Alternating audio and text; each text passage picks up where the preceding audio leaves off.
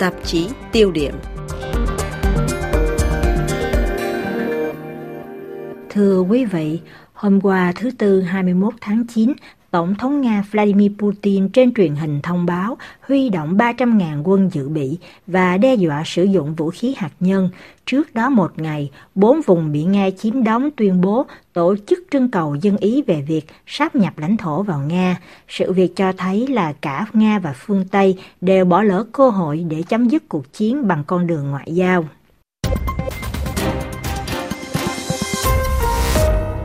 Vài ngày trước bài phát biểu của Tổng thống Nga, luật sư kinh tế gia Marcus Stanley thuộc Viện Quincy tại Mỹ trong một bài viết đăng trên trang mạng Responsible State Right từng lưu ý rằng việc quân đội Ukraine đánh bại quân Nga ở Kharkiv đánh dấu một bước ngoặt quan trọng trong cuộc chiến. Cả hai phe phải đối mặt với những quyết định quan trọng.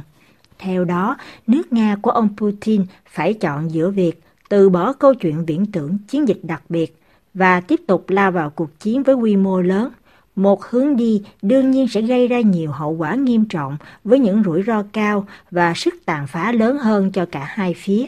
Ở bên kia, Liên minh NATO và Ukraine phải quyết định xem họ có nên tận dụng thời điểm này để tìm kiếm một giải pháp đàm phán có lợi trong thế thượng phong hay lại chạy theo những rủi ro của một cuộc xung đột còn dữ dội hơn. Giờ đây, với bài phát biểu trên truyền hình hôm qua của ông Putin, câu hỏi đặt ra, quyết định huy động một phần quân dự bị, thông báo trưng cầu dân Ý và lời đe dọa sử dụng hạt nhân của ông Putin phải được diễn giải hay hiểu như thế nào? Phải chăng sự việc dập tắt mọi hy vọng kết thúc chiến tranh bằng đàm phán?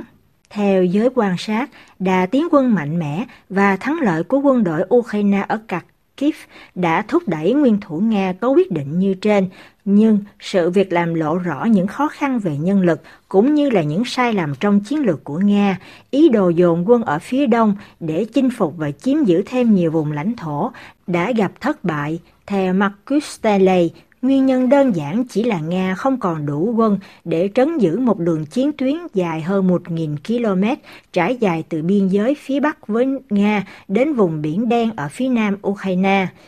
Với quân số 200.000 người lúc ban đầu, các lực lượng Nga đã bị suy yếu dần cùng với cuộc chiến do những thiệt hại nhân mạng quá lớn. Nga chỉ có thể đủ tập hợp quân để kháng cự với các cuộc phản công của Ukraine ở một vài vùng như việc đẩy lùi được cuộc tấn công của Ukraine ở Kherson chẳng hạn. Một chi tiết khác đáng chú ý cũng được ông Marcus Stanley nêu lên thì dường như nhiều lực lượng của Nga trong vùng chỉ là những hiến binh quốc gia, chủ yếu là các lực lượng cảnh sát, không được đào tạo để chiến đấu trên những tuyến đầu. Sự thiếu hụt nguồn nhân lực đương nhiên đặt ra một vấn đề cơ bản, đó là chiến lược của Nga khi tiến hành một cuộc chiến tranh hạn chế chỉ là một chiến dịch quân sự đặc biệt mà không huy động lính nhập ngũ hoàn toàn cũng như là không tổng động viên trong xã hội có thể trụ được bao lâu. Nga đã sai lầm khi đánh giá thấp quyết tâm kháng cự của người Ukraine và không ngờ rằng 6 tháng sau, Ukraine với sự trợ giúp của NATO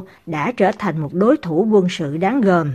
Một điểm bất lợi khác cho Nga là trong cuộc chiến dài hơi này, Ukraine với một nền kinh tế được phương Tây hậu thuẫn mạnh mẽ về mặt tài chính, nhất là các khoản vay từ Mỹ với lãi suất hàng năm tương đương với GDP trước chiến tranh, có thể toàn tâm tổng động viên trong dân chúng. Do vậy, Ukraine có thể triển khai đông quân hơn Nga, vốn chỉ huy động được một phần. Trên phương diện khí tài, Ukraine được Mỹ và các nước phương Tây hậu thuẫn với một mức GDP cao gấp 20 lần so với Nga. Thế nên theo quan điểm của ông Marcus Stanley, rõ ràng đây không phải là một cuộc xung đột mà Nga có thể thắng mà không có một sự huy động rộng lớn hơn. Thế nên, theo nhận định của ông Emmanuel Dupuy, chuyên gia về quốc phòng và an ninh, Viện Nghiên cứu Triển vọng và An ninh ở châu Âu trên đài TV5 Monde, thì bài phát biểu của ông Putin cho thấy, xin trích.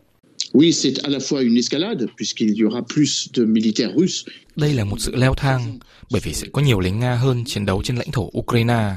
Nhưng đó còn là một lời thừa nhận yếu kém bởi vì cùng lúc, Vladimir Putin tuyên bố huy động một phần 300 ngàn quân, trong khi có khả năng là 2 triệu quân dự bị.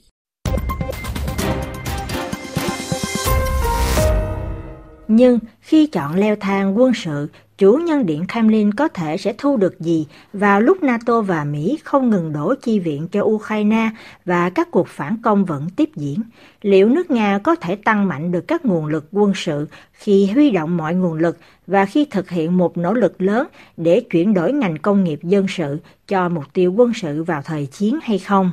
Những câu hỏi trên được đặt ra còn cho thấy rằng Tổng thống Nga Vladimir Putin đang đối mặt với nhiều áp lực từ mọi phía. Ở trong nước, chủ nhân điện Kremlin một mặt không thể ban hành lệnh tổng động viên có nguy cơ tước mất nguồn hậu thuẫn từ người dân mà ông có được cho đến nay và nhất là bị chia sẻ quyền lực. Đây thật sự là một rủi ro chính trị to lớn cho ông Putin. Mặt khác, Tổng thống Nga đối mặt với những lời chỉ trích gay gắt từ phe hữu diều hâu, mang nặng tư tưởng chủ nghĩa dân tộc, đòi gia tăng nỗ lực chiến tranh. Nhưng điều đáng lo là, ngoài việc leo thang quân sự theo quy ước, Nga rất có thể chuyển qua sử dụng vũ khí chiến thuật tiêu diệt hàng loạt tại Ukraine và các lực lượng NATO có thể trực tiếp tham chiến. Ông Marcus Stanley nhắc lại một báo cáo mới đây có tiêu đề Cái giá của chiến tranh do trường đại học Brown thực hiện lưu ý chính sự thua kém của các lực lượng quy ước của Nga so với NATO sẽ đẩy nước này đi đến dựa vào vũ khí nguyên tử và sự phụ thuộc này còn được nhân rộng hơn bằng một thất bại quân sự quy ước. Rủi thay mối lo này có nguy cơ biến thành hiện thực trước đà tiến của Ukraine và rủi ro mất lại nhiều vùng chiếm đóng, chính quyền thân Nga tại bốn vùng Kherson, Luhansk, Zaporizhia và Donetsk thông báo tổ chức trưng cầu dân Ý về việc sáp nhập vào Nga. Đây còn là một bước đệm để Nga biện minh cho việc triển khai và khả năng sử dụng vũ khí hạt nhân theo như phân tích của ông Cyril Kloagen, từng là tùy viên quân sự tại Nga và Turkmenistan, chuyên nghiên cứu về địa chính trị trường Đại học Paris 8 trên đài RFI. Ông nói, Euh, les forces armées russes, d'un point de vue conventionnel, sont sur la défensive. Các lực lượng quân đội Nga, nhìn theo quan điểm quy ước, giờ đang trong thế thủ. Quân đội Ukraine đang giành chiến thắng trên địa bàn và để cho điều này chỉ còn một giải pháp. Trên thực tế, đó là phải bảo vệ các vùng lãnh thổ Ukraine đã bị chiếm đóng hay những phần lãnh thổ Ukraine hiện do quân đội Nga kiểm soát. Việc gia cố các tuyến phòng thủ này sẽ được thực hiện bằng cách cho chuyển qua giới quyền tài phán của Liên bang Nga nhờ vào phương cách trưng cầu dân ý. Tại sao ư? Bởi vì lý do đơn giản và an toàn nhất chính là khi những vùng này của Ukraine trở thành của Nga, một cách tự động, chúng sẽ được đặt dưới sự bảo vệ bằng vũ khí hạt nhân chiến thuật. Điều này cũng tương tự cho bán đảo Crimea. Trang mạng báo Mỹ New York Times ngay khi có thông báo tổ chức trưng cầu dân Ý ghi nhận từ lâu giải pháp này được đặt ở hàng thứ yếu trong chiến lược xâm chiếm Ukraine vì ông Putin cho rằng những vùng này là phần lãnh thổ hợp pháp của Nga, nhưng thắng lợi của Ukraine tại Kharkiv buộc ông phải ra tay hành động. Cũng theo Nhật báo Mỹ, những biện pháp này được đưa ra vào lúc không những ông Putin phải đối mặt với những thất bại trên chiến trường mà cả trên trường quốc tế. Tại thượng đỉnh Samarkand, thành phố lớn thứ hai của Uzbekistan, diễn ra trong hai ngày 15 và 16 tháng 9 vừa qua, chủ nhân điện Kremlin lần đầu tiên phải thừa nhận mối bận tâm về cuộc chiến của Trung Quốc và Ấn Độ, hai nguồn hậu thuẫn quan trọng cho kinh tế Nga trong bối cảnh bị phương Tây trừng phạt. Tổng thống Thổ Nhĩ Kỳ ông Recep Tayyip Erdogan nhiều lần giữ vai trò trung gian trong cuộc xung đột, hôm thứ Hai 19 tháng 9 cũng tuyên bố rằng cuộc xâm lược Ukraine là vô cớ và Nga nên trao trả những vùng lãnh thổ bị chiếm đóng. Trong bối cảnh này, theo quan điểm của ông Cyril Kloagen, mọi việc đang rơi vào bế tắc. Tổng thống Nga đang gây áp lực cả với Kiev và phương Tây khi dọa rằng nếu Ukraine đặt chân vào những vùng lãnh thổ hiện do quân Nga kiểm soát, có nguy cơ hứng chịu một cuộc tấn công hạt nhân từ Nga. Tuy nhiên, vị chuyên gia này lưu ý, giữa lời nói và hành động còn có một khoảng cách khá xa, ông giải thích. Il faut bien comprendre une chose qui est très importante ici aussi, c'est que en temps de paix, ở euh, đây cần phải hiểu một điều quan trọng, đó là trong thời bình, bộ tham mưu của lực lượng hạt nhân Nga ở ngoại ô Moscow không được liên kết bằng hệ thống truyền dẫn với lực lượng hạt nhân. Đó là một biện pháp an ninh. Ví dụ như trong các cuộc tập trận hàng năm, có một cuộc tập trận hạt nhân chiến lược mang tên Grom. Trong quá trình diễn tập,